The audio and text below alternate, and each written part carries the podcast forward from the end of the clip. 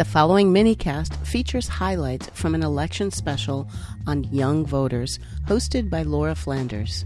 The event took place a couple weeks prior to the New York Democratic congressional primary election, where Democratic Socialist candidate Alexandria Ocasio Cortez defeated 19 year incumbent Joseph Crowley in an unprecedented win for progressives and socialists across the nation. If she wins the position, she will be the youngest member voted into Congress. Produced by Globalvision and taped at the MNN El Barrio Firehouse Community Media Center in East Harlem, this episode is a co production of Free Speech TV and Manhattan Neighborhood Network. Hi, I'm Laura Flanders. Welcome to this special program about young voters, millennials, born between 1981 and 1996, and their even younger counterparts, members of the so called Generation Z. Taken together, these groups now surpass baby boomers as America's single largest group of eligible voters. Youthful voters have the power to decide elections should they choose to use it, and issues of concern to them are already having an impact.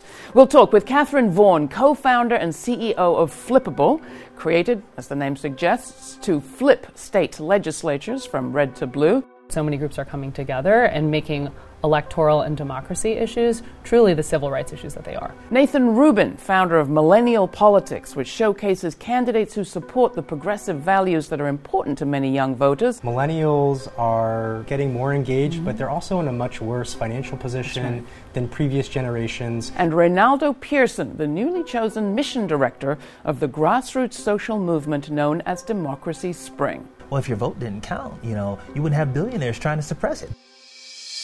Alexandria, tell us a little bit about what went in to your decision to run. When you start kind of knocking on your neighbor's door and talking to them about issues of health care, on education, when I started having these conversations, I realized that our, our community, particularly communities of color, particularly young communities, communities with low voter turnout, kind of in turn have been neglected mm-hmm. by the Democratic Party as well. They say, oh, well, they don't vote, so we don't have to pay attention. It creates a chicken and egg situation that it requires someone to go in and break that cycle.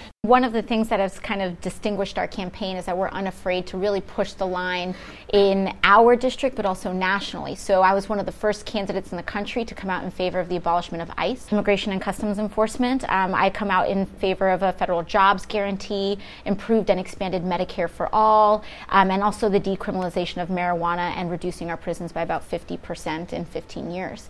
And these are big, bold ideas, and a lot of people would think that this is radical, but really what we're finding is that bold, tangible ideas is what galvanizes mm. an electorate, especially a young electorate. And I think we can actually have a campaign worth turning out for. Mm. People will turn out when we advance the line on policies like in- investigation into uh, federal student loan forgiveness and having that program really alleviate the burdens of an entire generation and also revitalize our economy overall.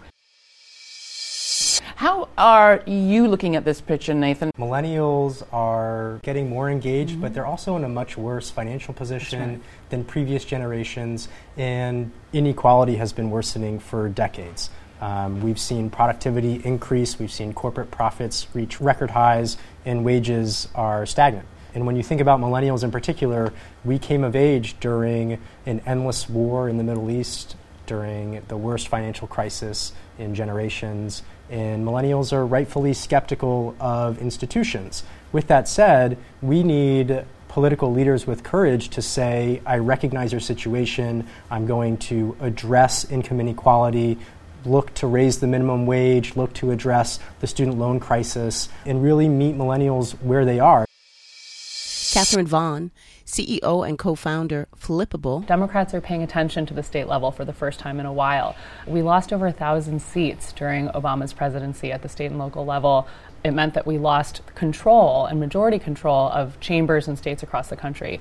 Uh, Republicans in power used their majorities to roll back voting rights, to gerrymander districts, to basically entrench their control. And we've woken up to that. Citizens United allowed a lot of dark money to be poured into state races, particularly on the Republican side. And the Republican Party is the party of the wealthy and you know they don't depend on a broad grassroots campaign and so i do think that there were a lot of nefarious tactics that republicans practiced that kind of let them sneakily take control of states Renaldo Pearson, co mission director, Democracy Spring. Just a few months ago, the Economist uh, Intelligence Reports uh, Democracy Index said that the United States is no longer a full democracy. Yeah uh, that we're down now to number 21 on that list because of the erosion of public trust in our institutions. Could that be because of the voter suppression bills? Could that be because of the corrupting influence of big money in politics? Voter suppression alone, uh, uh, as Mother Jones has reported, um, uh, accounted for uh, the scales being tipped. Yeah. Or if you look at voter erasure, that issue of purging, an estimated 1.1 million folks. This is unprecedented. Purge from the rolls, mostly black and brown. Nathan Rubin, CEO and founder, Millennial Politics. When they purge someone from the voter rolls, when they gerrymander to the point where you could win 60, 70% of the vote and not have even equal representation, that is not right. That is not American democracy.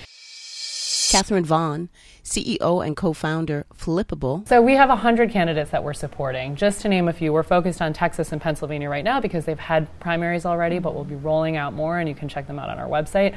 Um, there's uh, Maria Collett in Pennsylvania, who was both an attorney and then switched her career to be a nurse and has represented, both represented children in need of legal representation and served patients. And she wants uh, universal health care. Um, there is Joanna Cattanach in Texas, who's running for the state house, um, who grew up in the foster care system and really is going to know how to represent all of her constituents because of the experiences that she's had. There's Caleb Frostman, who's running in uh, Wisconsin in a special election that Scott Walker tried to cancel. Mm-hmm. but he's running because the courts wouldn't let him do it. Um, and he is running as, as a white man on a platform of extending civil rights and um, and you know uplifting people of color and ending voter suppression. So there are these amazing candidates that I would definitely suggest checking.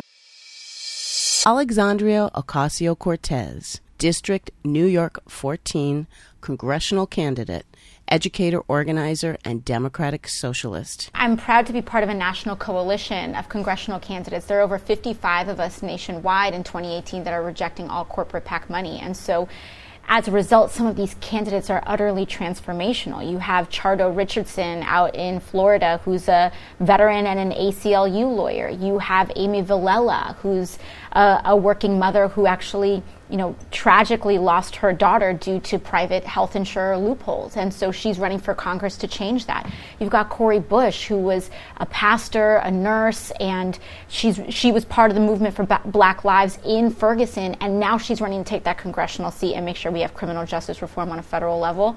And that is what we can accomplish when we are tightly tied to social movements, reject corporate money, and run like we've never run before. The average age of a House Democrat is at its highest point in American history. Average age is 65 years old as a House Democrat. You have to be 25 years old to run for Congress. And so, you know, I think where, where we benefit from is the diversity of age represented in our government because when it's when it's just older Americans that are represented, how are we going to really prepare for things like automation in our economy, um, tuition free public college, a student loan crisis, and forward, forward thinking kind of, of uh, issues as well? You were just listening to a minicast featuring highlights from an election special on young voters, hosted by Laura Flanders. Featured panelists included Nathan Rubin, CEO and founder, Millennial Politics, Catherine Vaughan, CEO and co founder, Flippable, Renaldo Pearson, co mission director, Democracy Spring, and Alexandria Ocasio Cortez, District New York 14 congressional candidate, educator, organizer, and Democratic Socialist, who defeated 19 year incumbent Joseph Crowley in an unprecedented win for progressives and socialists across the nation in the recent New York Democratic congressional primary election. Produced by Globalvision and taped at the MNN El Barrio Firehouse Community Media Center in East Harlem, this episode is a co production of Free Speech TV and Manhattan Neighborhood Network. To watch the entire special, follow the link in the description accompanying this podcast. Thanks for your support. We could not do this without you. You can make a one time donation or monthly ongoing donation by going to www.lauraflanders.org. If you like what you're listening to, please take a moment to write a review in Apple Podcasts. Thanks for listening.